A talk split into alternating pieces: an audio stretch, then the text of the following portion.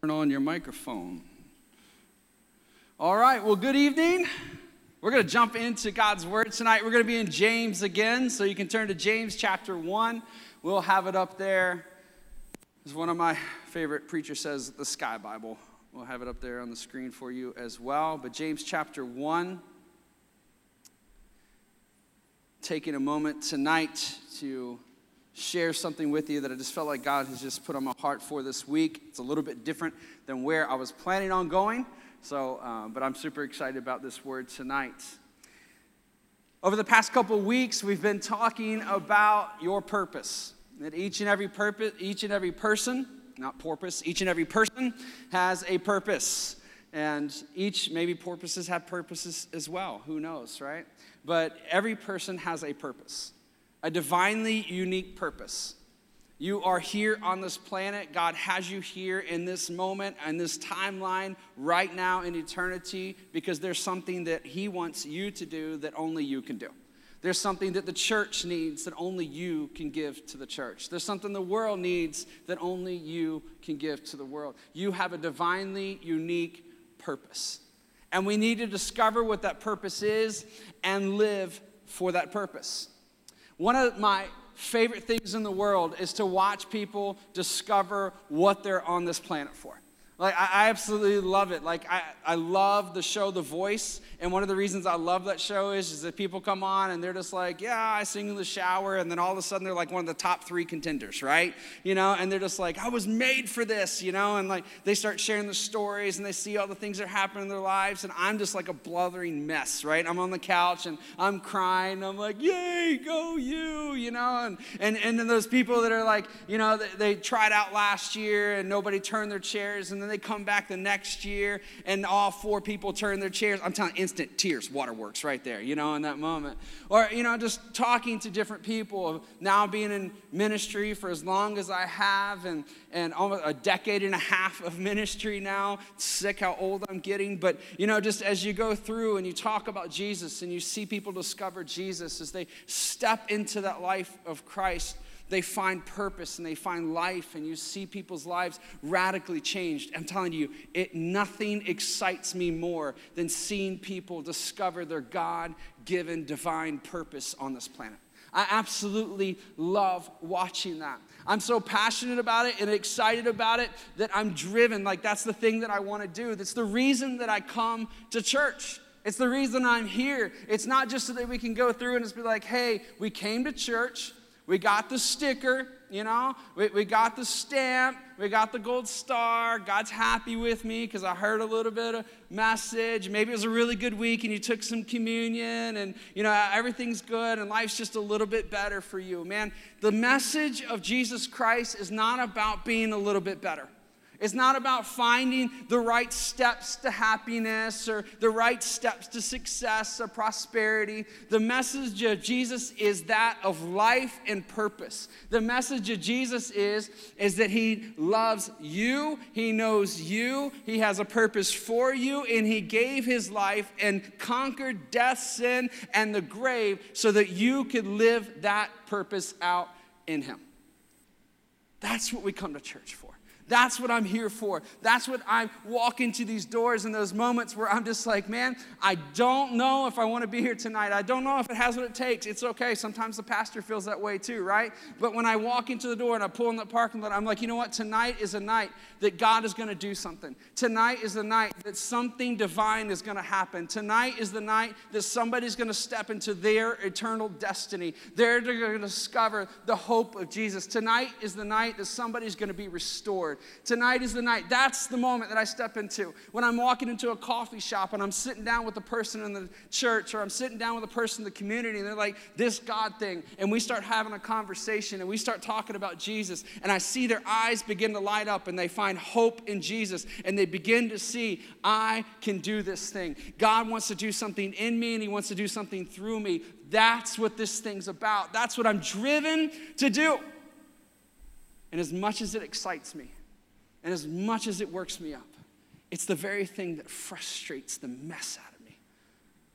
Because so often, so often as followers of Christ, we settle The church is supposed to be the beacon of hope. The church is supposed to be the change agent in the world. The church is supposed to be the place that people look to and they say, There's something different. That's what love looks like. That's what purpose looks like. They're supposed to look to the church and see those things. But too often times, we've settled for the okay. We've settled for the good step sermons. We've settled for the process of living an okay life. God doesn't want you to live an okay life. He came and died and gave of himself that you could have an abundant life, a life full of purpose and a life full of joy. And so many times we step into a place where we don't allow that purpose and that, that reality to become something that is real in our lives because the process is difficult. It's a difficult process. We find ourselves sometimes in the worst of pain. We find ourselves in moments where we just kind of say, I don't know what's going on. Like, God, do you even care? Do you even see what's going on? And I'm just telling you, in that moment of adversity, that could be your greatest opportunity. That could be your greatest purpose. It could be the place where God wants to show you what you can be doing on this planet, how you can be loving people, how you, like no one else, can show strength and God's grace in that moment. And I want us as the church, I want the followers of Jesus to get to a place where we say, I know what it is that God's called me to do, and I can't do anything else. I can't do anything else. Have you ever been in a situation like that? Maybe you know your purpose. Maybe it's just something else, right? Like you had Mexican, and okay, you know what I'm talking about, right? But you know, so like, you know, it's that moment where you're just like, I have to do this. Like I'm committed. There's nothing else. I want you to live your life that way. I want you to know the truth of who Jesus is, and I want your souls to be set on fire. I want my soul to be set on fire so that when I wake up in the morning, I'm not just gonna be living an okay day, uh, just a normal day, letting things go by, but I'm gonna be stepping into that day saying, God has something that He wants to do today. There's an eternal purpose that He wants to be realized today. There's an eternal destiny that He has for me today, and I want that to be realized. I want it to be seen. Today, I wanna live my life for. God, today I want to give my everything for Him because this is what He's made me to do. This is what He's called me to do. Jesus in John chapter 12, he says this in John chapter 12, verse 27. He says, Now my soul is deeply troubled. He's getting ready to, he's talking to his disciples and he's getting ready to give himself up and go to the cross and he's facing all this. And he says, Now my soul is deeply troubled. Should I pray, Father, save me from this hour? But this, hear this, but this is the very reason I came. Father, bring glory to your name. Do you have that marked in your life? Do you have a situation, a reality, a purpose so concrete in your hearts, so clear, so known that no matter what's taking place, you can say, This is the very reason He has me here? Do you have that? If you don't, we're going to talk a little bit tonight how we can move closer to discovering that.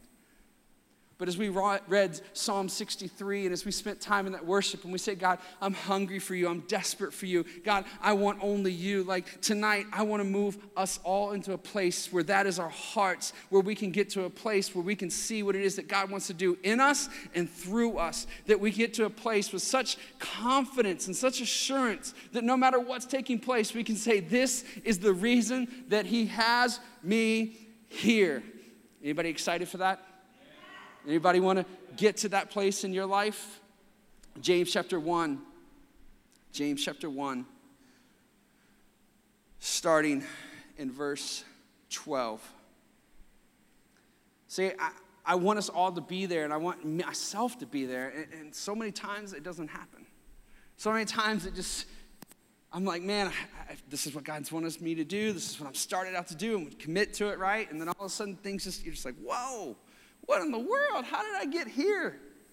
So tonight what I want to talk about is, is how we stay focused, how we stay geared just towards the things that God wants to do, how God can speak to us and reveal to us purpose, but yet we can keep our hearts in line with his purposes. So in James chapter 1, verse 12, we're going to start looking at how we can get out of his way. Verse 12, it says this God blesses those who patiently endure testing and temptation. God blesses those who patiently endure testing and temptation. Afterward, they will receive the crown of life that God has promised to those who love Him. The New Living Translation takes this Greek word and separates it out. It really has three kind of actual meanings, but all meaning the same things trials, temptations, those different types of things self inflicted trials, self inflicted temptations, trials that are brought to us by God. So it's a sense of trials and temptations, that testing and tempting. And so what I want us to do tonight is we're going to spend a little bit more time looking at that word temptation, but tonight I want to encourage you in this that when you see that word there, patiently endure testing. Go to verse 17, Zach, the next verse, the next slide. Verse 17, it says this Whatever is good and perfect comes down to us from God our Father, who created all the lights in heavens. He never changes or casts a shifting shadow. Listen, God is for you. You can trust Him. You can believe in Him. You can look to Him. You can count on Him. When you are in a moment of testing, maybe it's the place that you need to be so that you can be a little bit stronger and a little bit better, but never doubt God's faithfulness, never doubt His goodness. He is good. Everything that is good and right and holy and pure, it comes from God above. Never doubt that. Never give up on that. Never question that. God is faithful. You with me on that? Let's pray real quick before we go any further. Father, we thank you for your faithfulness. God, as we jump into your word, we pray that your Holy Spirit be the one that speaks to us. Father, we pray for clarity of your message. God, may it connect to us right where we are. And may your Holy Spirit convict us and bring us deeper into your purposes and plans. May we see Jesus greater. May he be elevated in our hearts and our minds. And as he is, may your Holy Spirit work and have his way in our lives. Father, we thank you for the hope of Jesus Christ. Now, we thank you that in hope, even in the worst of situations, we can trust you and believe in you. Even last night, as my Dolphins got destroyed by the Cowboys, I have hope because that very well could have been our worst game of the season. And it could have been the Cowboys' best game of their season. Thank you, Jesus. Amen. All right. Football has started. That's what I get for praying against your Cowboys right there. Football started. We're excited about it. And my Dolphins got destroyed last night, so we're going to move on. So, listen, so it talks about testing and temptation. The temptation, this is something that we need to look at in this reality that what happens is oftentimes there are things that God's wanting to do in our lives, there's things that God is doing in our lives, but we get in the way and we mess things up. In verse 13, it says this, starting in verse 13 and 14. And remember, when you are being tempted, do not say, God is tempting me. God is never tempted to do wrong, and He never tempts anyone else. Temptation comes from where? Our own desires, which entice us and drag us away. Verse 14 then says this. I think verse, yeah, no, 10, 15, sorry. Go on, Zach, 15, sorry. Gonna go next to verse 15. It says this.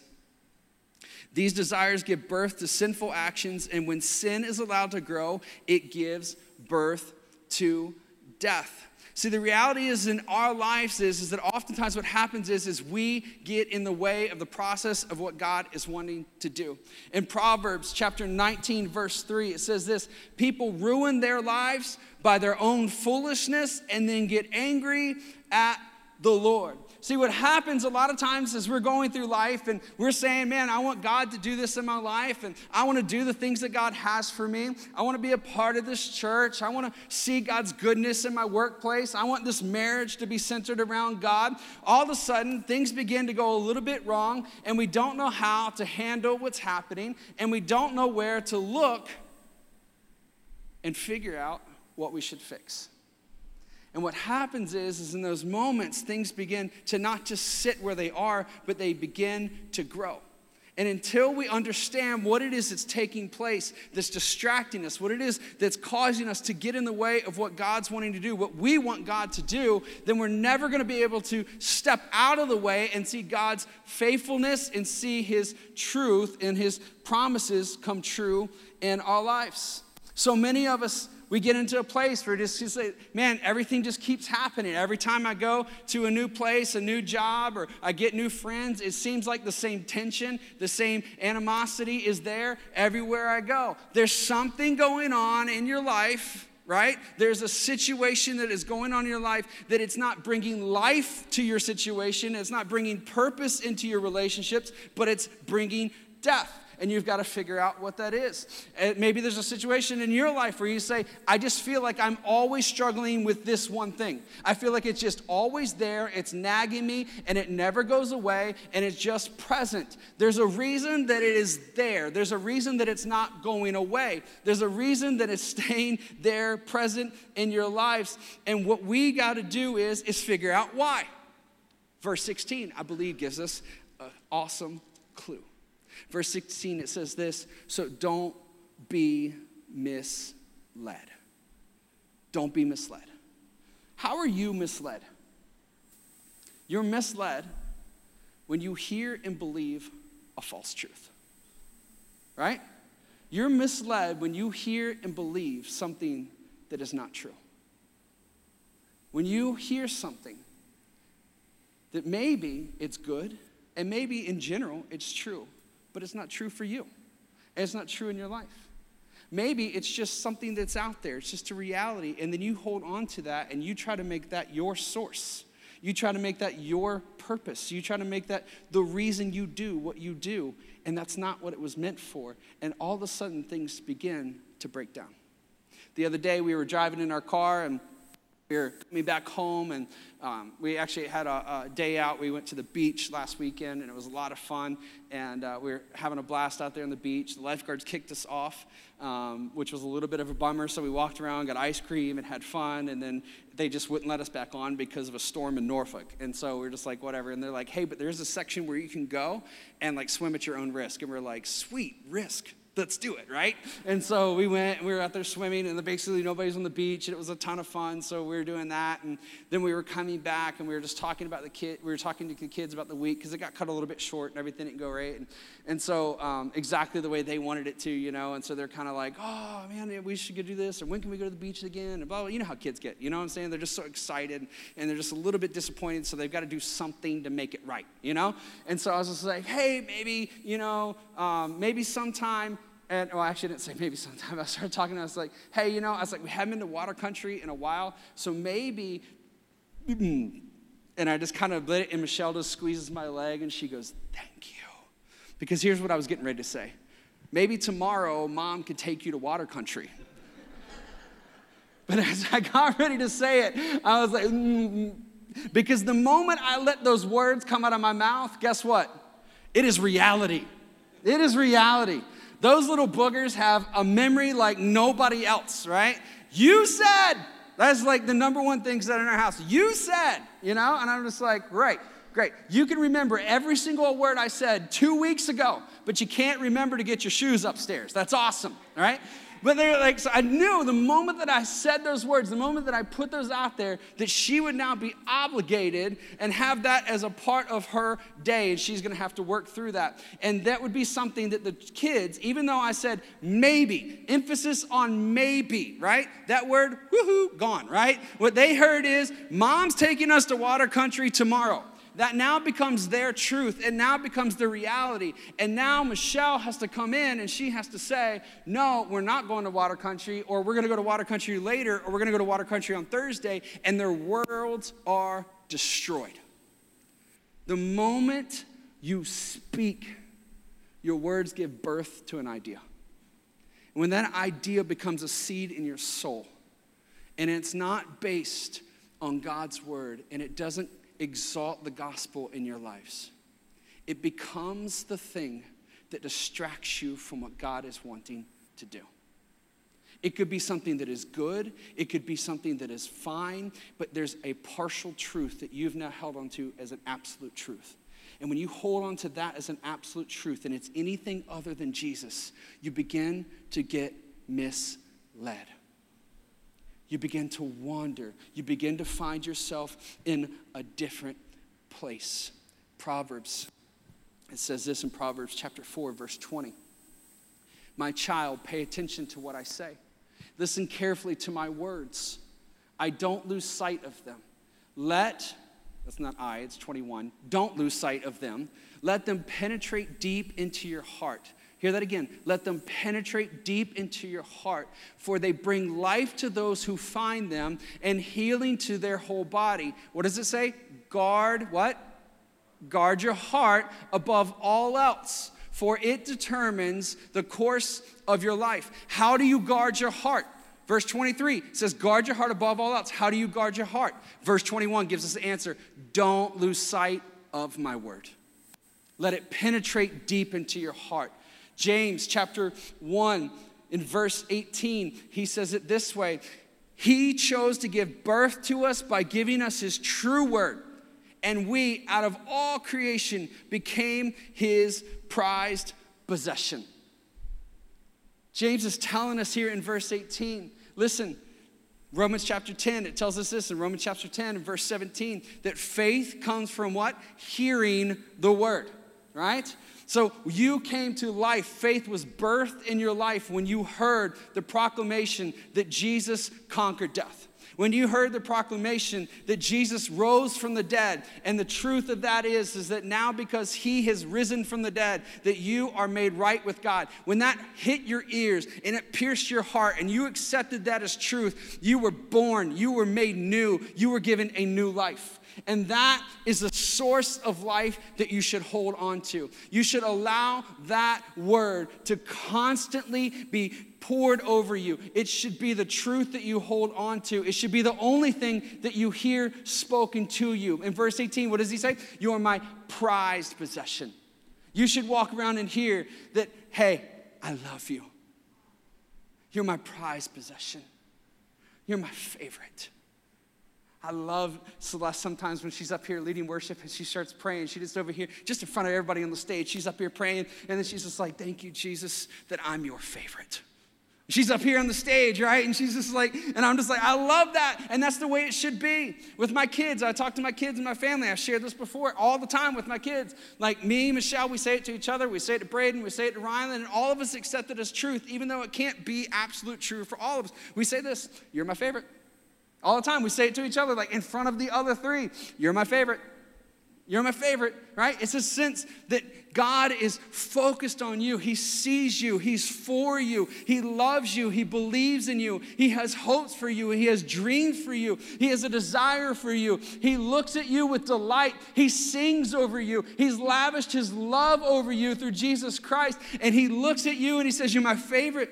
You're my prized possession. And that should ring true in our hearts. And it should be the only thing that is constantly bombarding our souls that I'm his child, that I'm his son, that I'm his daughter, not me, you, that I am his son, that he loves me, that I'm his prized possession, that I'm his favorite. It should be the thing that is constantly there. That is how I guard my heart. It is how I keep myself safe. If, if, if something else becomes what I'm hearing, then I become misled. I become misled. Proverbs chapter 4, verse 24. It says, Avoid all perverse talk, stay away from corrupt speech. Listen, you guard your heart by allowing the truth of God's word penetrate deep into your heart. So no matter where you are and what you're going through, you hear, you're mine. You hear, you're good. You hear, I got you. You hear, you're free. You hear, you're strong. You hear, there's victory. You hear, there's hope. You see the reason for joy because you, I'm his child. I'm his child. I'm his child. You let that penetrate deep in your heart. But allowing your heart to get corrupted, allowing yourself to get misled, you know how it happens? You know how it happens? Through your speech. Through your speech. There's something that you hear spoken over you And at some point, you begin to believe it. And you know how I know that you believe it and how I believe those things? Because we speak them. You know what believing is? Believing is confessing. When we begin to speak things. So, in a moment, we're sitting there and we're looking at our lives, and what we see is failure and disappointment. Instead of listening to God's word and Him speaking to us and saying, It's okay, I got you, I'm right here, I'm present, we're gonna work through this thing, we're gonna learn through this thing. Don't worry, just trust me, I'm doing something beyond you can imagine, beyond what you can imagine. Instead of hearing that, what we begin to hear is, is I failed, I'm a disappointment. I'm a discouragement. What am I doing? And what are we doing? We're getting pulled away from the truth of His Word. And then all of a sudden we find ourselves out here, and what happens? Sin begins to grow. And what does sin do? Gives birth to death. But what does His Word do? His Word that has been spoken once and for all that Jesus saves it births life. And we get to a place where we allow our speech, we allow our words to be something that defines who we are and what we're doing. James chapter 3, I don't have this on the slide, Zach, so don't stress out. James chapter 3, verse 2, it says this Indeed, we all make many mistakes. Don't you love that? I love that. It's one of my favorite passages in Scripture. In fact, I'm going to go and circle that tonight. We all make mistakes. God's okay with you making mistakes. Isn't that awesome? So good. Not even in my notes. You're welcome. For if we could control our tongues, we would be perfect and could also control ourselves in every other way. Listen to this.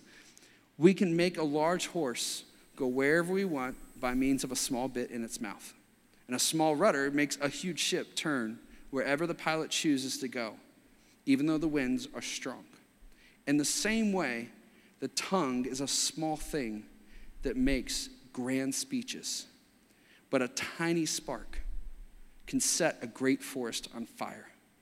And the tongue is a flame of fire. It is a whole world of wickedness, corrupting your entire body. It can set your whole life on fire, for it is set on fire by hell itself. This is why I believe in James chapter 1, verse 19. Just go over just a little bit. I don't have this on the slide either, Zach, so it's okay. But James chapter 1, verse 19, it says, Be quick to listen. Be quick to listen. See, oftentimes we are quick to speak and slow to listen, but it says be quick to listen. Listen to what? The gospel. Listen to what? You're my prized possession. Listen to what? You're my favorite. Listen to what? You're my child. Everything is great. You're gonna make mistakes, but I'm telling you, I'm there. Everything's gonna work out. You are good because Jesus is yours, and because He's yours, you're mine. Be okay. Be quick to listen where you are and what you're going through. Be quick to listen to the truth of God's word and what is being said in that moment. Because listen, what you believe about yourself, what you believe about yourself is going to be what you speak.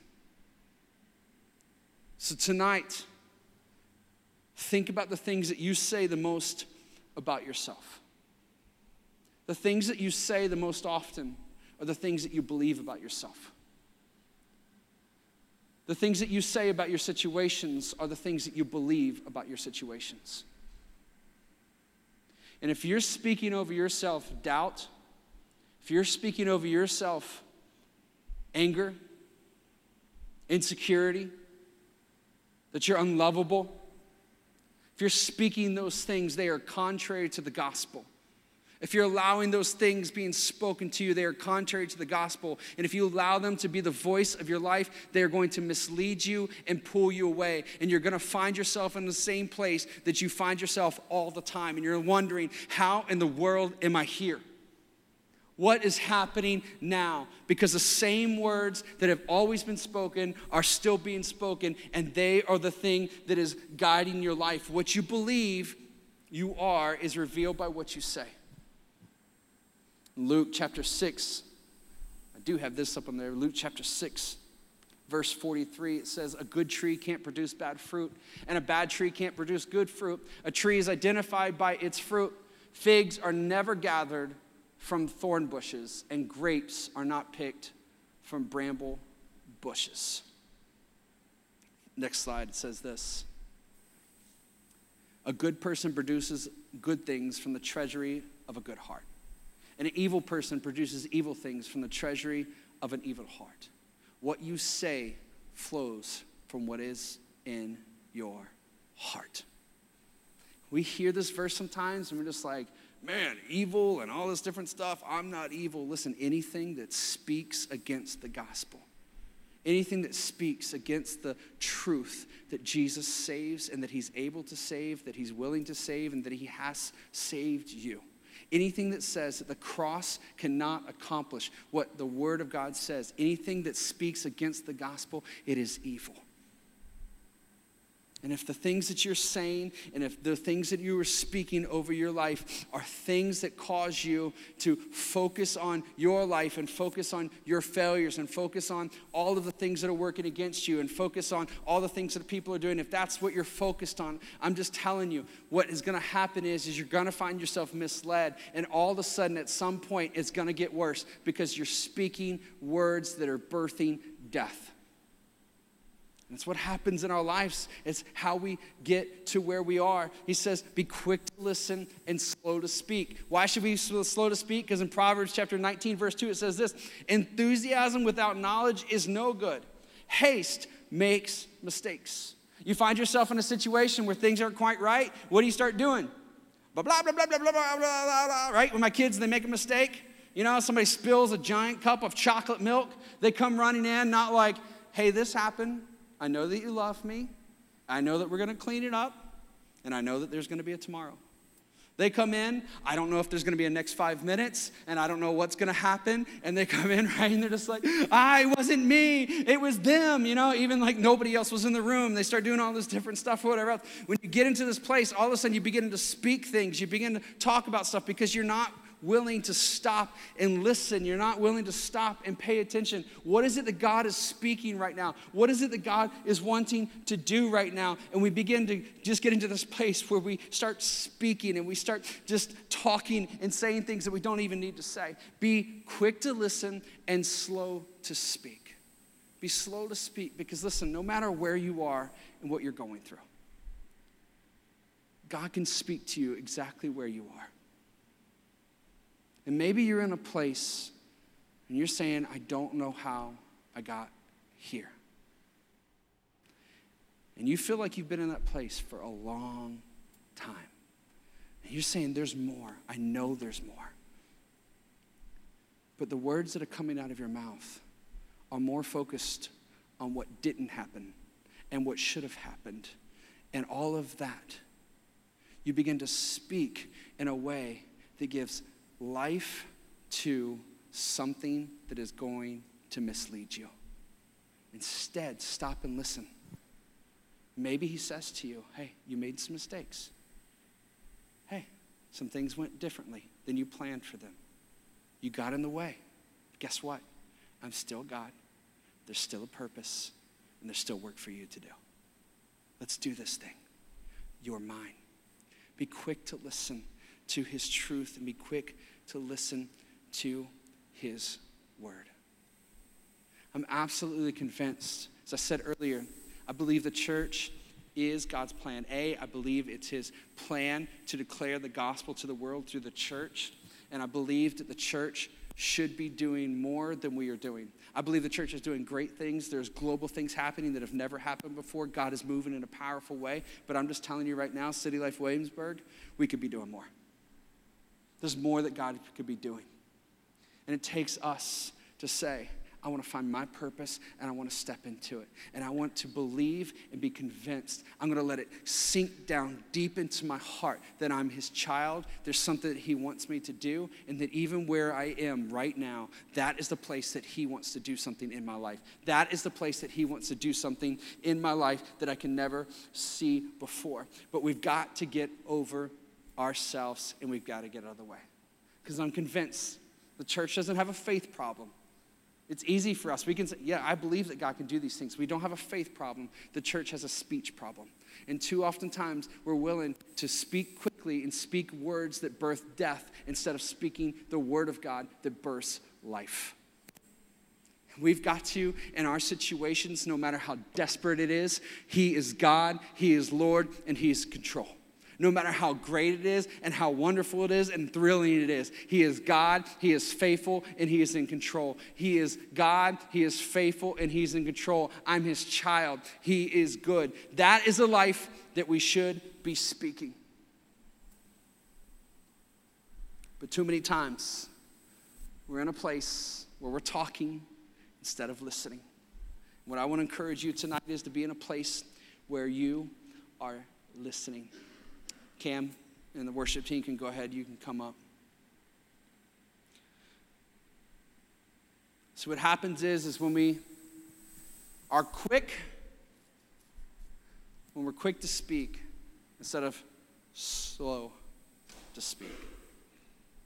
When we're slow to listen instead of being slow to speak.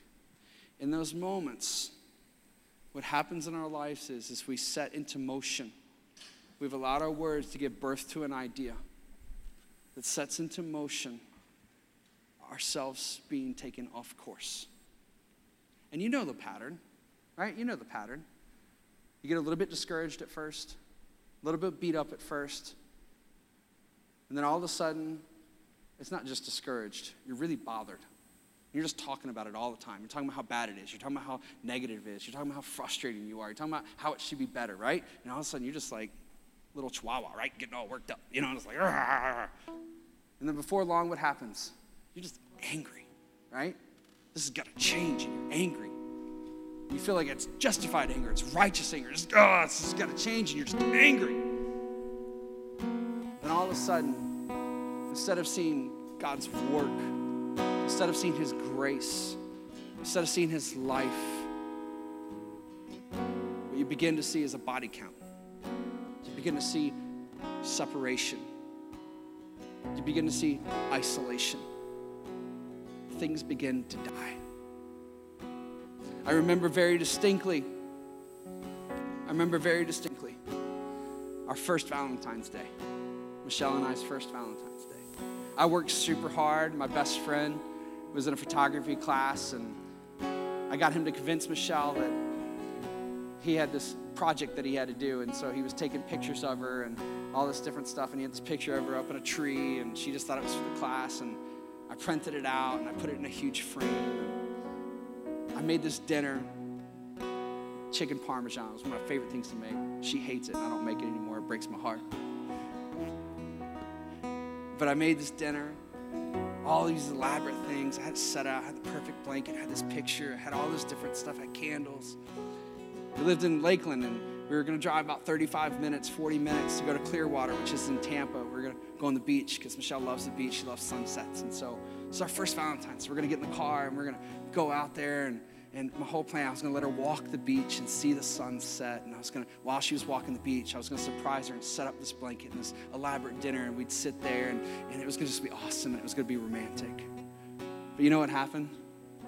We got stuck in traffic for freaking ever.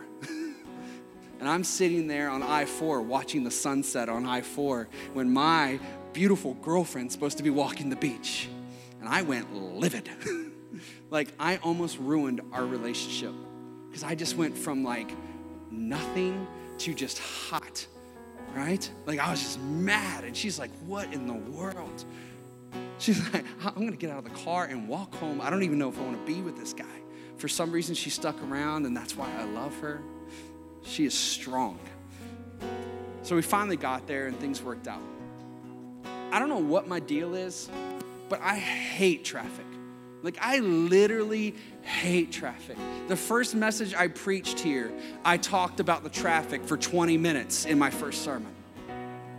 What is wrong with me? I hate traffic. It brings out the worst in me. Man, God has been working in me over the past 14 years. One of the things I've realized is, is that I'm a super driven person. I don't care what's going on. I don't care if I'm going to the store to get butter. When I get in the car, I'm racing somebody. and I'm going to win. There, there's going to be a victory, and I'm going to be the winner. Somebody pulls out of the neighborhood at the same place as me, same time as me, I'm going to beat them. I'm going to pass them at some point. I'm going to get there before them. If they turn off before, I won. It's awesome. And then whoever's in front of me, I'm racing them down. I'm a driven person. I, I'm just competitive. But here's the thing for a long time, one of the loudest voices in my life was, You're a failure. You're not good enough. You can try as hard as you want to, but you'll never get what you want. That was the voice always in my head. It's not bad that I'm driven, it's not bad that I'm competitive. But it wasn't centered in the gospel, it wasn't centered in who God is. My purpose wasn't being derived from the truth of who Jesus is and who He's made me to be. So I just go haywire, just go haywire. It's crazy. He's been working on me. Thursday, I was coming home from the office. You guys are like, where the heck is he going with this? Thursday, I was coming home from the office. Coming up 64, which is just an atrocity. Somebody should be fired for it, but we're going down 64.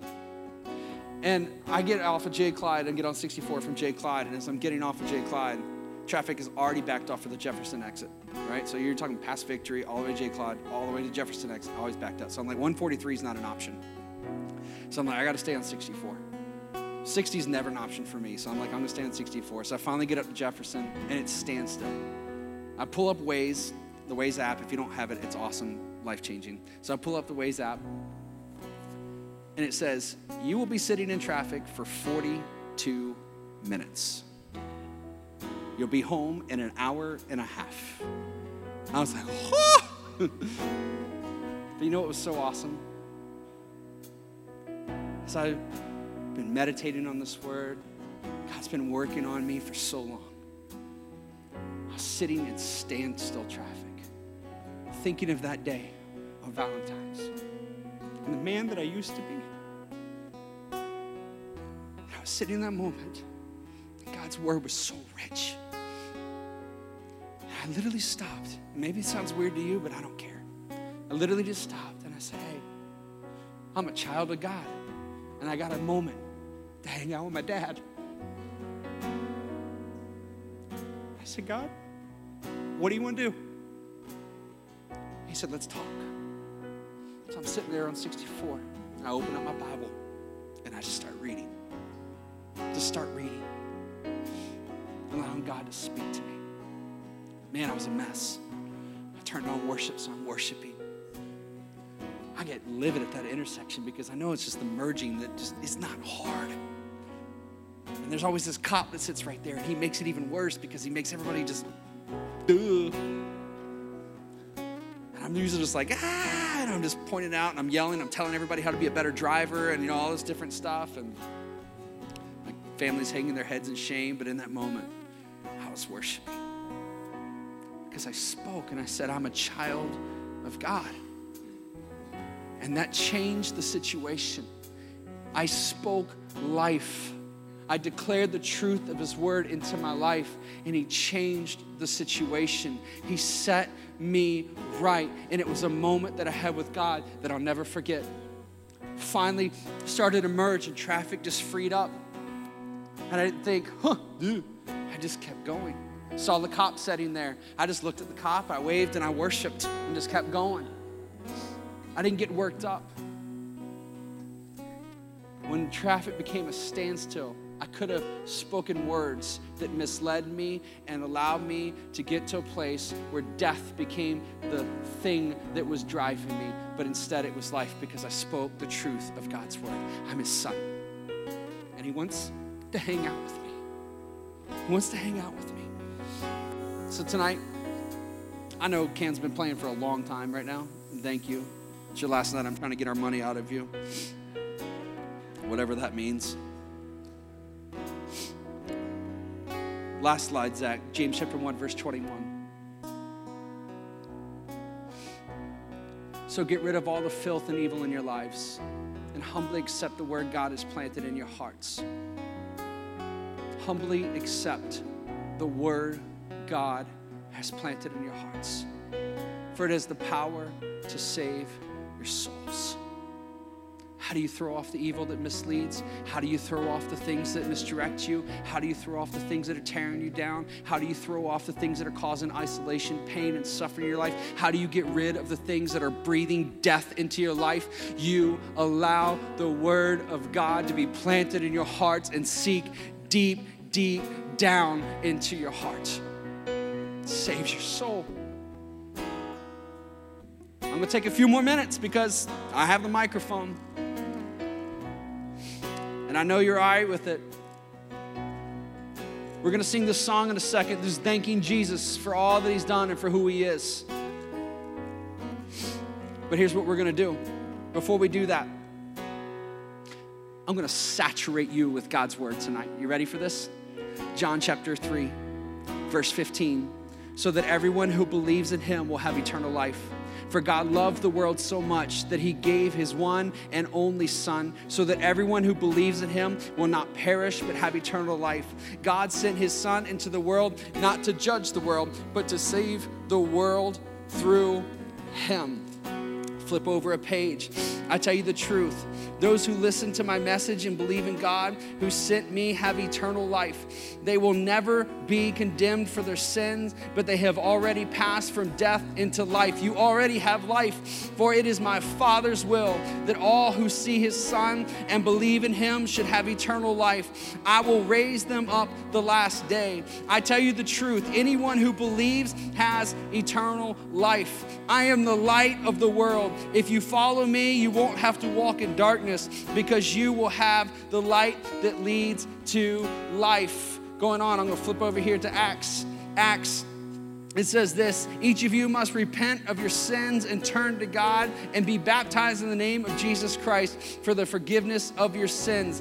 Then you will receive the gift of the Holy Spirit. This promise is to you and to your children and even the Gentiles, all who have been called by the Lord your God. Flipping over to Romans. This is going to be good. You guys ready? You still with me? Romans.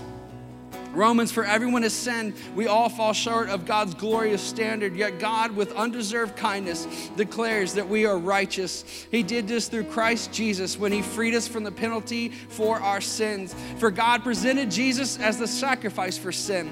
People are made right with God when they believe that Jesus sacrificed His life, shedding His blood. For He Himself is fair and just, and He declares sinners to be right in His sight when they believe in Jesus. Continue on, just flipping. I'm just going to go through where are we going to go next? Where are we going to go next? Where are we going to land?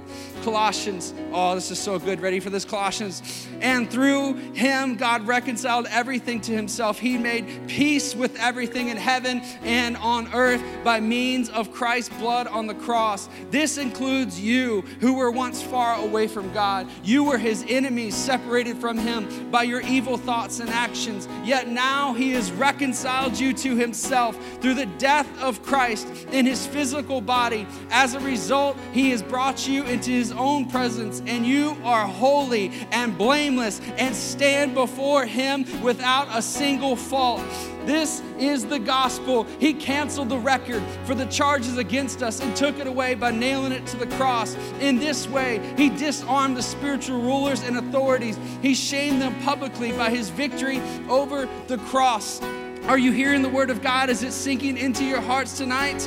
For God, 1 Thessalonians chapter 5, verse 9, for God chose to save us through our Lord Jesus Christ, not to pour out his anger on us. Christ died for us so that whether we are dead or alive, when he returns, we can live with him forever. So encourage each other, build each other up, just as you are already doing so. Come on, a little bit more. Second Timothy, for God saved us and called us to live a holy life. He did this not because we deserve it, but because that was his plan from the before the beginning of time to show us his grace through Christ Jesus. And now he has made all of this plain to us by the appearing of Christ Jesus our Savior.